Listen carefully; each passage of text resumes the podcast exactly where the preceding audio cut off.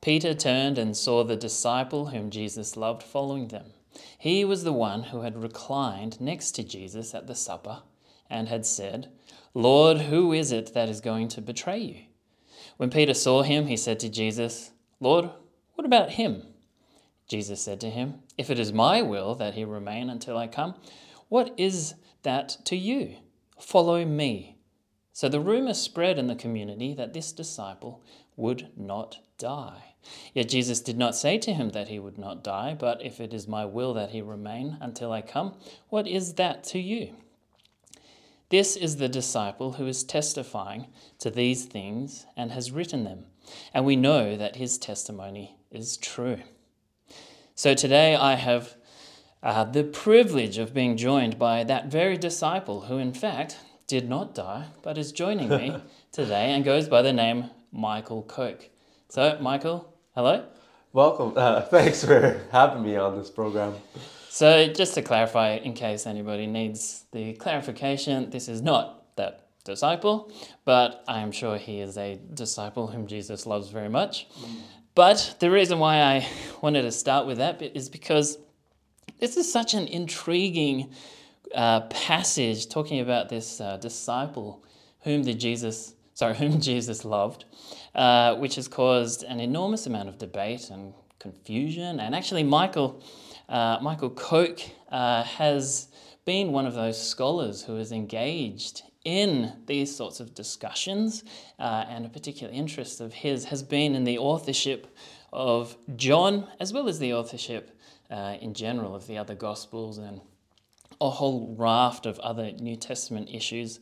So I would love to kind of get into that for a little bit, in a little bit. But uh, firstly, Michael, Again, thank you for joining me. For those of you who don't know who you are, could you give us a quick little introduction to who you are? Sure. Um, well, I'm the New Testament lecturer here at Perth, but you may have heard my accent. So I'm actually from Canada, um, where I was born and raised. Uh, I grew up in the church, so my family went to a Baptist church, and I said the sinner's prayer when I was five years old, and um, and after kind of a bit of a hard time in school, I found myself getting baptized in grade eight and recommitting my life to Christ. Um, probably in that season of my life, I went through a bit of a fundamentalist phase. I think I read a lot end times books. I was just expecting these things must be coming to pass in my lifetime. Um, but I think over time I was starting to mellow out a little bit in my faith. Um, but I was really interested in Christian apologetics. Uh, how do you defend the faith um, to others? And my initial plan after I finished high school was to become a pastor. Um, so I enrolled in Bible college. Um, it was a, a, Baptist University college in Edmonton, Alberta, Canada. Um, but I started to like what my lecturers were doing and I thought I could do that as well. Um, so I did a four-year Bachelor of Arts in Religion and Theology, and there's a specialization in Biblical Studies. Um, and in that context, you know, I learned all the critical scholarship about the New Testament, things like authors and dates and audience and themes of these biblical books, but taught by evangelical professors who helped me try to make sense of what I was learning in the context of my faith. Um, but then I went on did a master's in religious studies um, at the local university there. Um, and after that, I did a PhD in biblical studies at a university in Sheffield. Um, but both those were in public universities where uh, we weren't studying New Testament and Christian literature in um, a theological context, but um, in the context of the humanities in general and you know how, how do we understand religious communities and why they believe and practice what they do and other people were studying other religions um, so learning to study these writings in that space. So um, you know that grew and stretched me. Um, after i completed all that i taught in canada part-time for about three and a half years. Um, but I found out um, from a friend there was an opening at what was then Vose Seminary in Perth. Um, so I thought, well, it wouldn't hurt to do a Zoom interview, and that turned into a few more interviews, and that's why I came over here in 2018. So now I've been teaching here, now part of Morling College, the Perth campus, for about four and a half years. Yeah, nice. Yeah, no, it's been really great. But that's a that's a big move from Canada to to Australia. How have you found that? Yeah, it was a big change. Um, so you know, I was just willing, like teaching part time, and I was doing some church internships and ministry, and even doing some social work type jobs. Um, but it was the opportunity be working full time and teaching and writing, and that was what I loved to do. So I was definitely looking all over the world, and grateful I came to Perth. Um, I came to Perth as a bachelor and I ended up getting married here, and now we have our first baby, um, so our daughter Amelia. Um, so a lot has changed over the course of my season in Perth. Yeah, no, that's really great, and I think Perth uh, is blessed to have you. You mentioned you did your PhD uh, in Sheffield, and that was in the UK. Is that right? That's right. What was your What was your research in? Yeah, so this is where the authorship interest started, I was looking at the Gospel Mark and why traditions developed in the second century that it was written by Mark, who was claimed to be the interpreter of the Apostle Peter, or maybe better, translator. So the idea of the tradition was Peter was preaching to people in his native language, and Mark was translating in Greek and eventually writing it down. So where did that tradition come from? And, um, you know, how did that help people receive the gospel, you know, when they were reading it through that lens of who they thought the author was. Yeah, yeah, cool. So, where can you give us a very brief summary of where that tradition yeah um, comes from? It looks like it emerges around the turn between the late first, early second century. Someone who's identified as the Elder John kind of comes up with that tradition. Um, be, I, actually, I could back up a little bit because what people don't realize is our gospels are formally anonymous. So none of them has the gospel writer ever give his name or say these are my sources and this is where I was in the ministry of Jesus. Um, the closest we get is Luke's gospel opens up with a prologue where he addresses someone named Theophilus that I'm writing to you to reassure you of the things that have been fulfilled among us. And of course, in the Gospel of John, you have that disciple whom Jesus loved, who was a chief eyewitness who wrote these things. But even in that case, the author's still anonymous. They doesn't give us a name. Mm. Oh, I should also mention in the book of Acts, you have someone, a we who appears, who's traveling along with Paul. So maybe the writer had some first-hand experience with Paul. Um, but these gospels are anonymous. But what happened is later in the church, when they were trying to um, authenticate them, they were trying to figure out who wrote these books. Um, so the very first tradition comes from this elder John that mentioned Mark being the interpreter of Peter. Um, and then the next tradition comes from a bishop named Papias, who talks about the Apostle Matthew writing his gospel in what he assumes is the Hebrew language, even though our gospel's in Greek. And then even later, we're getting traditions about Luke being the author of the gospel and Acts, and he, him being the one who is the we who was with Paul. And finally, John being identified as the beloved disciple. So all that starts happening, especially in the second century. Yeah, so there's a lot going on there. Um, could I ask though, Michael, why should we care? What is the importance of uh, trying to untangle all of these different traditions, all of these uh, different puzzles that we've got in trying to work out the authorship? Should we work out the authorship? Is it actually necessary for us today? Yeah, yeah. Um, I guess I would say a few things. One is I'd say the inspired text of the Gospels is anonymous. So, whether you find yourself persuaded by the traditions that Matthew, Mark, Luke, and John wrote these Gospels or not, um, you can weigh the critical arguments, the pros and the cons, but it doesn't affect our understanding of the inspiration of these texts. Um, I'd also still say that our Gospels are the earliest writings we have on Jesus. They're written in the lifetime of living eyewitnesses and other written sources, so we can trust the reliability of the Gospels regardless of how you solve the authorship question. Um, And I guess there's also uh, similarities with, say, Paul. Sure, sure. So I think especially the Gospel of Luke and Acts probably is written by someone who's familiar with Paul's theology. Um, you know, Paul is the hero of the second half of the book of Acts.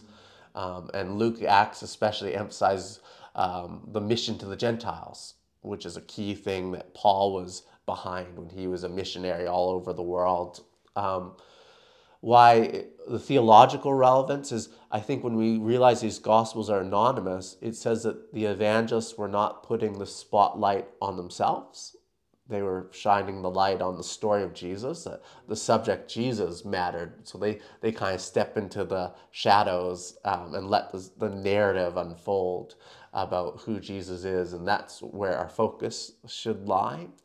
Um, and later traditions were developed about authorship as a way to kind of defend the gospels because in the later centuries other gospels were being written and attributed to other figures like the gospel of thomas or the gospel of philip or the gospel of mary.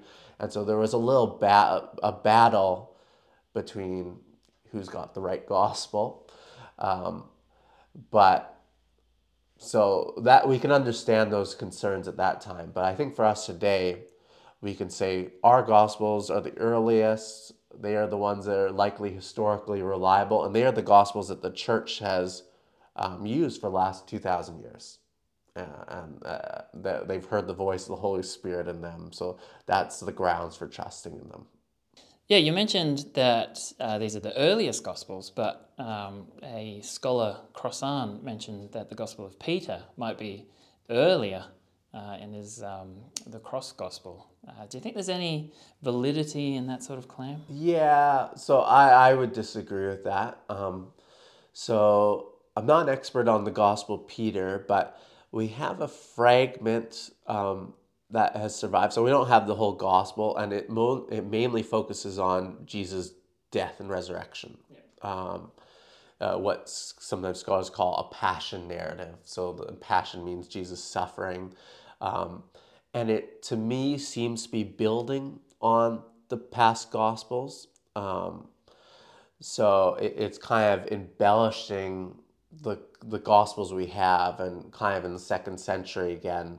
Um, Christians are kind of developing further legends. So one of the more curious things is the cross itself speaks and proclaims Jesus in the Gospel of Peter. So um, the cross, uh, sorry, the um, the Gospel of Peter, the the story of the resurrection. I looked at a little bit in some of my research, and um, it's so weird. Yeah, Till, you want to share some more about that? I know it, it's so great because uh, so Jesus dies and is buried, and then people come to the to the tomb, and uh, the cross literally walks out of the tomb, and then they ask it a question, and it responds, and then it grows and grows until its head is in the clouds, and then it says some more stuff.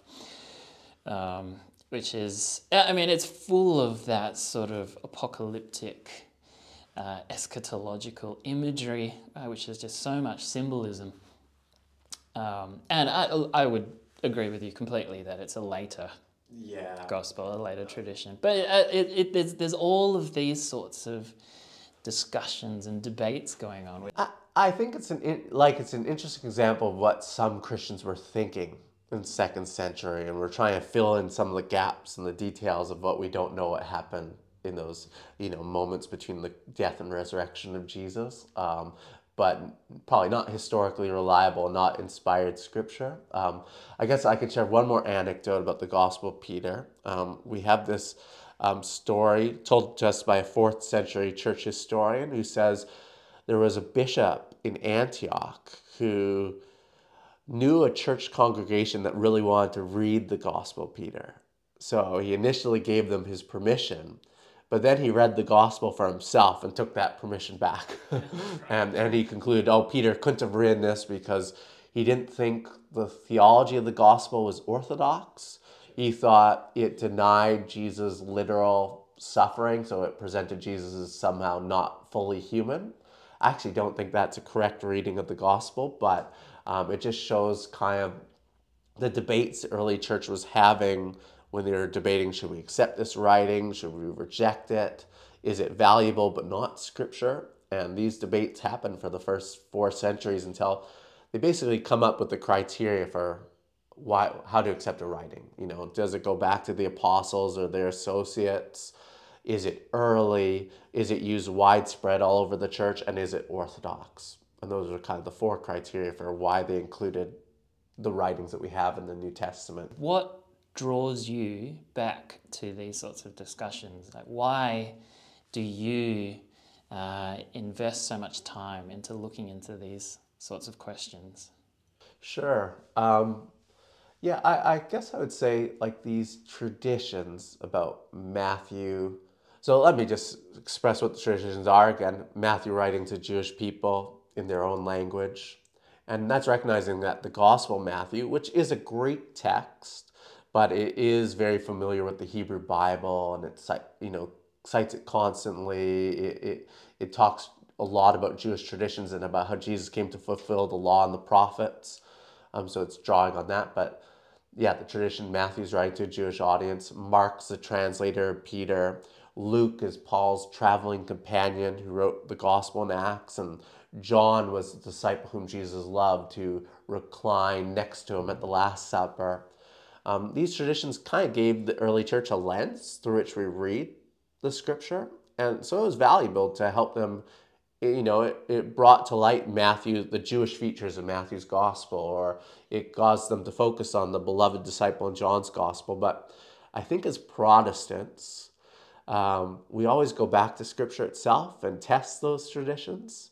So sometimes we can say, let's say those traditions do not are not fully accurate in how they're um, explaining the scripture then as Protestants we go we go back to the source, back to scripture and say, can we interpret it better? Right? And I think we always do that. we always interpret it in our as with the best tools we have and maybe develop our own traditions um, and then the next generation of students will come back to scriptures and interpret them again and see do can they interpret them better and we're always going back to the source so what what what what is your passion like what that's the part that I'm really trying to get to. What what is it that really captures your attention?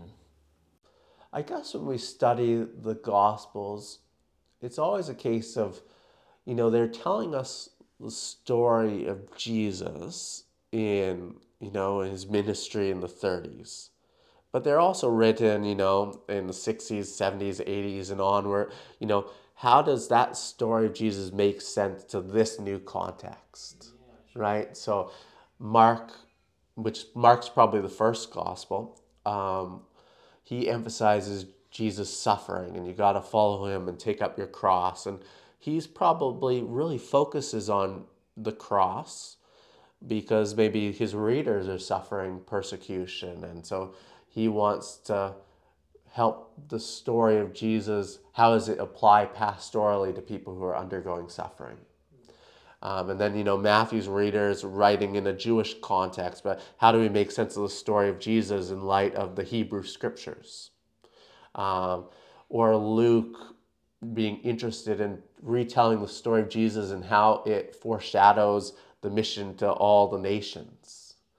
So Luke's genealogy goes not just back to Abraham, who's the father of the Jewish nation, but to Adam, the father of all humanity. And Luke highlights when Jesus is preaching at the synagogue about how the prophets Elijah and Elisha were sent to people from other nations. And this is um, anticipating God's mission to the world. Um, so we keep doing this. So we keep retelling the story of Jesus, what happened back then but try and make sense of okay, what does it mean for us today living in Australia or Canada in the 21st century? I, I yeah, I think that's something to be passionate about.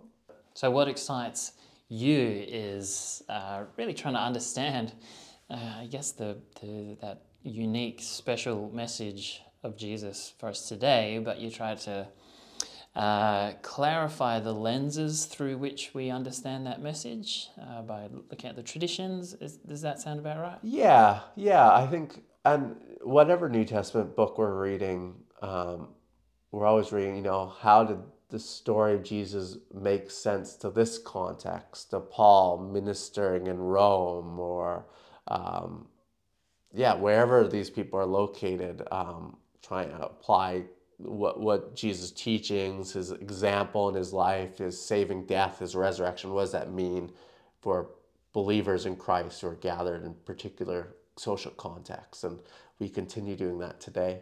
So the idea of the uh, beloved disciple, the supposed author of the Gospel of John, uh, has kind of come up a little bit in our conversation, and I mentioned it at the top of this episode uh, from reading uh, from the last uh, paragraphs of the Gospel of John. Um, and I was just wondering if you could kind of clarify who, who was the beloved disciple? Oh, big question, but I'll do my best.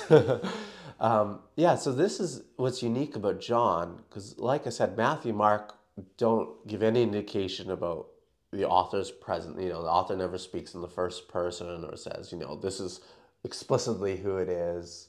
Luke also silent, though it does have the we in the book of Acts that helps us try to figure out who the author is. Uh, but John has this figure, the disciple whom Jesus loved, who shows up a handful of times. And then in the last chapter, in 21, is the one who wrote these things. So, um, who is this figure? So, let's just first talk about where he appears. Um, some people think he appears right in chapter 1 because there's this anonymous disciple who was following John the Baptist when John said about Jesus, This is the Lamb of God who takes away the sins of the world. Uh, I'm not as sure about that. Um, the best case where he first shows up explicitly is in chapter 13. It's at the Last Supper. Jesus has just said, Someone's going to betray me. And Peter signals the disciple whom Jesus loved, you know, ask Jesus who he's talking about, who's, who's the traitor. And, the, and this disciple leans back towards Jesus and asks, and Jesus tells him, and the beloved disciple doesn't tell anyone. Um, then in chapter 18, when Jesus is on trial before the Sanhedrin, um, and Peter's denying Jesus three times, we find that there's another anonymous disciple who's let Peter into the courtyard. And this time, I think that disciple might be the beloved disciple. He's just described as the other disciple, but that language is later used for the same character in chapter 20. Um, so we've seen beloved disciple. He's at the Last Supper. Now he's at the courtyard. Then he appears at the cross. Um, and Jesus, when he's dying and sees his mother, says to the beloved disciple, You adopt, take her into your home. So, literally, you know, care for my mother when I'm gone, but also metaphorically, I'm creating this new family of faith at the cross. And then that figure who's described as that one, he sees a spear thrust into Jesus' side and blood and water come out from Jesus. And literally, it means he's died. Metaphorically, you know, how's blood used in the gospel and letters of John? It's the blood cleanses us of all sins. And the water, well, Jesus is the water of life. He's um, and the water is sometimes identified with the Holy Spirit in the gospel. Then you see the beloved disciple at the empty tomb, and he sees the linen cloths that Jesus left behind, and he believes. Um, and while Peter is confused. And finally, in chapter 21, the beloved disciples there fishing on the Sea of Galilee with the, the seven disciples, and he, he sees the Lord and he, you know, he recognizes him instantly. So when we piece this together, this figure is there at the supper, the courtyard, the cross, and the tomb. So he's this witness who stays all the way through the, the passion, the story of Jesus' final hours. And he, he witnesses um, Jesus' death and resurrection. But he's also this idealized disciple because he, he believes. Um, he sees the blood and water and knows what that means. He knows why Jesus has to be betrayed. Um, he sees the empty tomb and doesn't need to have an appearance story, even though he gets one in chapter 21. He just believes. So he's lifted on a pedestal so we can be like the beloved disciple. Um, so I'd say, at the very least, he's one of the main eyewitnesses in the gospel.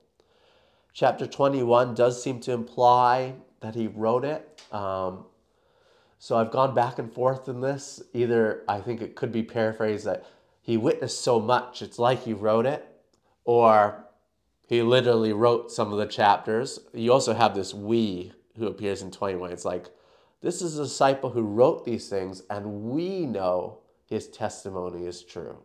So I wonder if that's like the voice of the community who's added this epilogue to the gospel saying, this is who the beloved disciple is. He's at the very least the source of this tradition, and we are affirming his testimony is reliable. Um, so that's what we could say about beloved disciple. Uh, unfortunately, the, gospel never gives a name to this character. So, uh, from internal evidence, I think we have to stop and respect the anonymity and just say he's this major disciple who witnessed these things. And he's kept anonymous, I think, also so that we can imitate this figure. So it's like we too can be beloved disciples. Um, the reason the tradition identifies him with the Apostle John is it says, look, this disciple is at the Last Supper where the 12 apostles were gathered. And when you look at the Gospels of Matthew, Mark, and Luke, Jesus has the 12 at the Last Supper, but he also has this special circle of disciples, and they are Peter, James, and John.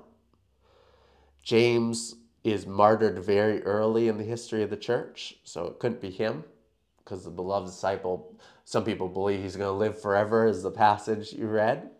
Um, and it can't be Peter because the beloved disciples contrasted with Peter. So Peter denies Jesus while the beloved disciple stays faithful to the cross. Um, so they ruled, oh, it must be John. He must be the one who's the closest to Jesus. Um, it's a good case that you can make for John. I'm just not sure it's completely compelling. I, I think regardless of who this figure is, I think we can still say he's a leading eyewitness and he's a disciple we need to imitate. So that's probably where I'd stand on the beloved disciple. I've written a book on him though, so if you're interested further. So what, what's the title of the book? I think it's called the beloved the beloved apostle question mark where can we purchase a copy uh, cascade press um, has published that one just another follow-up question about the beloved disciple. Uh, there's this really intriguing comment about this rumor that developed uh, about uh, the beloved disciple apparently never going to die.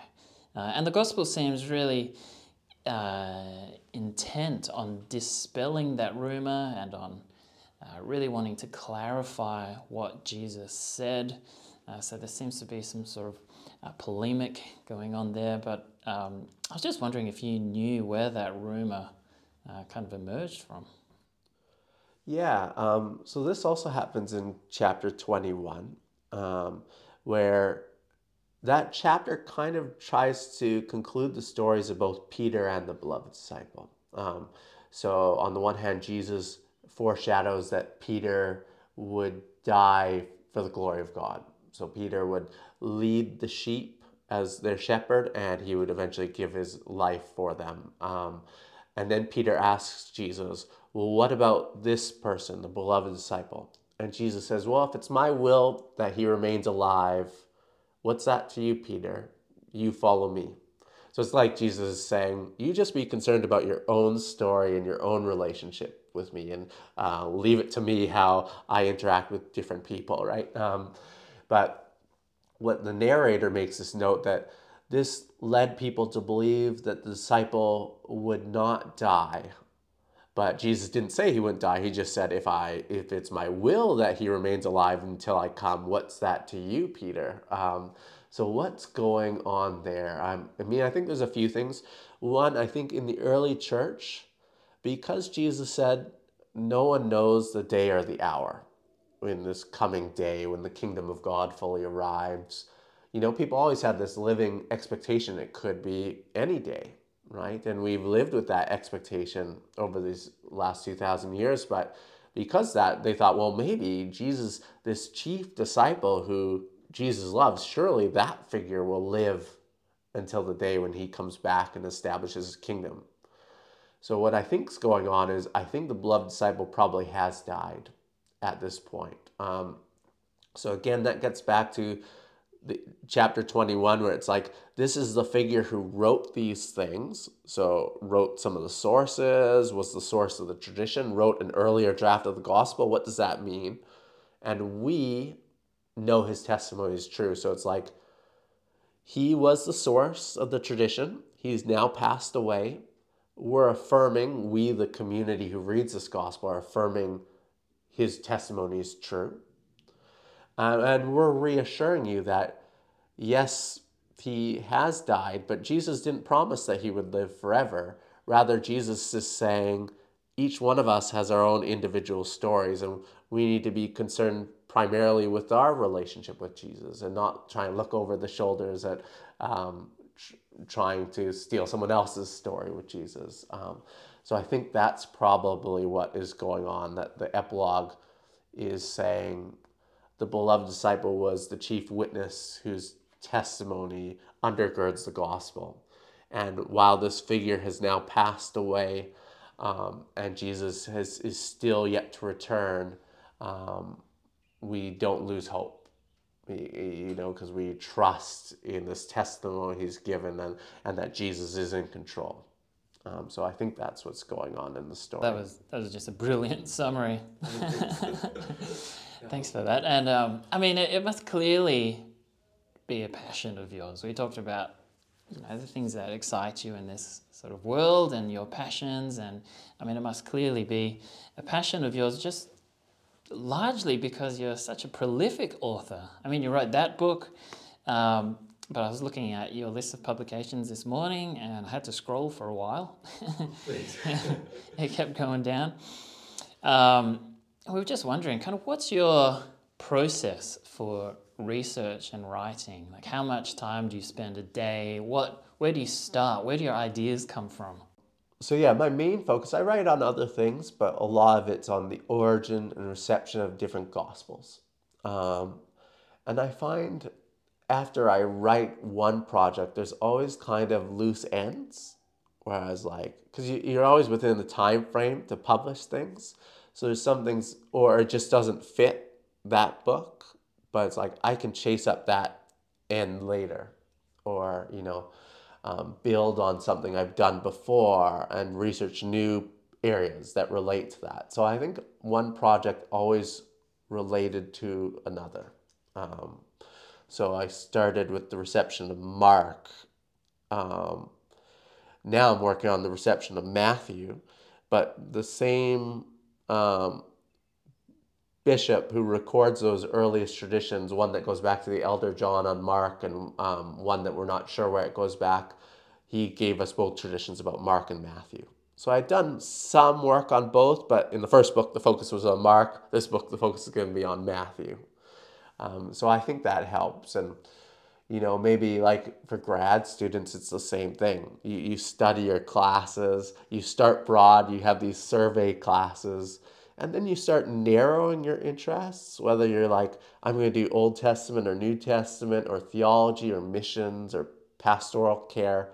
Um, you take more specialized classes and then you start honing on oh i'm really interested in this topic or this writer or um, and so i'm going to you know read everything i can about that topic. And then you do research methods and project and that um, yeah you really become a specialist on that topic. Uh, then if you it's a really good project you might publish it. Um, and then if you're going to keep publishing you might say oh are there things that i missed when i did that project or ways that it could lead into a new project? Uh, i think that would be the process of doing it. Um, and I guess I should also say sometimes you read back what you've done years earlier and you say, oh, I still agree with what I thought then, but I would change this, this, and this. I think that's part of the learning process. Like one of my favorite verses is, We see through a mirror dimly and we know only in part. You know, one day we'll know fully, but until then, we're on this journey of faith and faith seeking understanding and we're always learning and reevaluating and you know all truth's god's truth so um, it's great to keep discovering new things and maybe sometimes learning where we got wrong before and um, seeing a bigger picture as we keep studying i guess when we're talking about an infinite God, right? Uh, our finite minds can only handle so much. And I guess for me, that's one of the things that kind of excites me about kind of theology and all of this sort of stuff is that we will, always have something to learn. So, this book on Matthew, uh, the project that you're currently working on, uh, you're going on sabbatical. Uh, your sabbatical is coming up. Uh, is that going to be kind of a, a, major part of your focus for your sabbatical? Yeah, that'll definitely be the focus, and I'm grateful, uh, you know, the opportunity that I get these this semester to just focus on writing. Um, so basically, again, what that book's looking at is, so like I've said before, the gospel, uh, this gospel's anonymous. One of the interesting features of it is when you look at the first three gospels, they all mention Jesus encounters this toll collector at taking collecting tolls at a booth um, near a tiny village named Capernaum, and um, and Jesus sees this figure, and often tax collectors were hated in the society. You know, they were seen as traitors, collecting taxes for um, their political oppressors, and sometimes ex, um, stealing from the people, taking more of their fair share, um, and other reasons they were despised. So often in the Gospels, they refer to tax collectors and sinners in the same breath. Um, but Jesus sees this figure and says, you know, come follow me. And he drops everything and follows him. Now, in the Gospels of Mark and Luke, this figure is named Levi. In the Gospel of Matthew, he's named Matthew. And later in the gospel, it talks about Matthew, the tax collector, in the list of the 12 apostles. So, first, what is going on there? So, I have this theory that um, Mark's gospel, again, is the original story that has Levi at the toll booth. But I wonder if Matthew was also uh, a toll collector who had been employed for a season, but um, the evangelist just really loved Mark's telling of that story. And so just changed the character from Levi to Matthew because um, it's accurate enough that Matthew was a tax collector, but he liked Matthew's retelling of the story Levi. So that's one thing. But then why does this tax collector, Matthew, who the gospel never claims he wrote anything or was the source of this gospel, why do the later church sources identify him as the author? You know, we call it the gospel according to Matthew. Um, where does that come from? So the most of the chapters focus on that question. After the initial chapter on the eternal evidence about this tax collector and the gospel itself, it looks at why did they attribute it to Matthew? And again, the theological conclusion and relevance is you know, we may not be able to know that this gospel is written by the tax collector Matthew, um, but we can say some things about the implied author. When we look at the text itself, we can say it was a Jewish follower of Jesus. The gospel spends a lot of time uh, talking about how Jesus fulfilled the scriptures, or he fulfilled the law and the prophets, or it mentions Jewish customs and it frequently doesn't explain them. So, you know, it's a gospel that really focuses on how Jesus' story makes sense in light of the whole Hebrew Bible. So the more we know about the Hebrew Bible, the better we'll be able to interpret this gospel. Um, so we can say Jewish follower of Jesus, um, someone who may have seen himself or herself as a scribe of the kingdom of God. We have this interesting re- reference in the middle of the gospel about scribes of the kingdom. Um, and someone who's really faithful to the sources. You know, Matthew reproduces almost over 90% of Mark's gospel and perhaps has another collection of sayings of Jesus from another source. So, someone who s- stays faithful to the sources about who Jesus was, but also retells the story to make sense of Jesus in a particularly Jewish context. And that goes back to what I was saying before about how we keep retelling the story of Jesus to make sense of him in every new context we find ourselves in. You know, how does he make sense of our stories? So that is my focus on my sabbatical. Yeah, great. What else are you doing on your sabbatical? Um, I'll probably work on a few articles um, for journals. and I will go to a conference in the in the U.S. Um, they have what's called the Society of Biblical Literature, or also some people go to the American Academy of Religion. Um, it's just a, a big conference, thousands of people go, and just biblical scholars from whatever book they're doing or whatever type of research, whether they're archeolo- archaeologists or sociologists or uh, whatever their interest, they present their research to other scholars. So I'll make a, uh, I'll make a visit there. Um, and otherwise, just visit family. Um, my wife and daughter will see our family um, in Sydney and in uh, Canada. So we're looking forward to that as well. Yeah, you would be. You must be really excited about. Yeah, it's been a big season over these last two and a half years, and now that we are able to travel, we're looking forward to catching up and reuniting with all the extended family and friends we haven't seen for a few years in person. So, what about your parents? They must be excited to meet Amelia. Yeah. So I'm sure we'll have some very excited grandparents to see. So it's just a the sabbatical is such a great opportunity for that as well as to further my research interests. So I'm very grateful that I got the opportunity. Absolutely, and we're really grateful for the opportunity to have had what I have found to be a really stimulating conversation. Uh, your discussion, particularly about the uh, beloved disciple, was uh, fascinating. Um, so, thank you so much, uh, Michael, for joining uh, me for this conversation today. Yeah, thank you very much.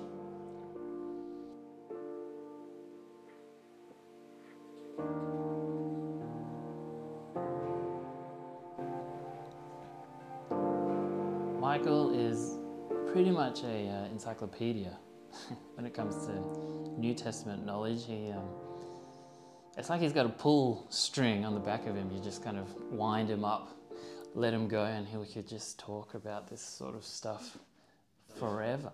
Yeah, hundred percent. I like was watching him, and it's like his brain was just like literally watching a computer just grab all of this information from all of these different places and it's so cool how animated he gets when he's talking about things that I'm like, what does this mean? But it's so I get passionate about it. Just watching him get passionate about it is super cool. Yeah, yeah. He he just dives into it. It's almost there's almost kind of maybe a bit of an obsession to to get it all. He's he's just like a big sponge. Yeah, and I, I took a few well, like you said, my survey units with him, New Testament, and it's the same exact thing in class. Like I, I would have read all of the preliminary notes for the lecture, and then I'd show up to class thinking this will be a really good question, and I ask the question, and he'd just be like, "Well," and bring like 16 different things, and I'm like, "I don't know, I didn't read that, but where'd you find that?" Yeah, no reference. And there'd be no notes in front of him. Yeah, no notes in front of him. Just like an obscure tangential thing that he'd just pull out and know everything yeah. about. So, like when I asked that question about um, the beloved disciple, um, in my head I was thinking, yeah, we'll just get like a really quick little answer. and um, but it was a master class. It was just a master class of um, Johannine scholarship. He's just able to rattle off all of this facts about uh, this um, enigma and he's just able to present it so clearly and uh, just so yeah he, he, he's he's just got so much knowledge. It's just so good to to talk to him. Yeah i think one of my key takeaways was just watching i guess his answer to why he's passionate about it is how faith centered it is. That was really really cool because he's such an intelligent person like we just said but i could kind of just being in the room sense that kind of pastoral heart coming through like oh i want people today to understand the importance of the story of jesus. And essentially that's what the evangelists were doing in their time and what he kind of said about paul being in, in rome and seeing how the story of jesus death ministry life and resurrection worked worked out around, amongst the romans and how that works out for us today in the 21st century. To me that was that was really interesting and just super humble of him to just be like, man, I just want people to understand the story of Jesus and the person of Jesus. yeah, that's the same for me. Like for me, the major takeaway was kind of uh, how uh, pastoral his heart was in all of this. Like he's you know at the height of this sort of scholarship, but it's for him it's about kind of making it real uh, for today. So he mentioned you know how we retell these stories to make them make sense in new contexts, which is such a well, it's actually such a Jewish thing to do, right? Like the whole Old Testament, they're just constantly retelling these stories and making them fresh, making them new. Not changing them, it's the same story, but uh, just making them accessible. And that's what that's what Mike's doing uh, in this chat. Sorry, I should say Michael. Michael, MJ, not MJ. Yeah, MJ. No, Michael he's the Kok. goat. He's the Michael Michael Kok is the MJ of Morling, really. Some might say. I read that somewhere. Some might say. I don't know who, Did you? but some might. Did you? Yeah. He's, um, he's the goat. Of, At Morling. I mean, some said he's better than NT Wright. I don't know who, but somebody said that. Yeah, I read that somewhere. Yeah. I hope NT Wright's not listening. Or a young NT Wright. Yeah, I hope NT Wright is listening. So Yeah, if you're listening to this, please join us. we're coming at you. Come and have a chat. And come have a chat with us. Yeah, it'd be great. That would be great. Well, Caleb, another another really good chat. Good chat. Another delightful, titillating conversation. Yes. Yes. Amen. Very indeed. Be blessed, brothers and sisters. Good night, San Francisco.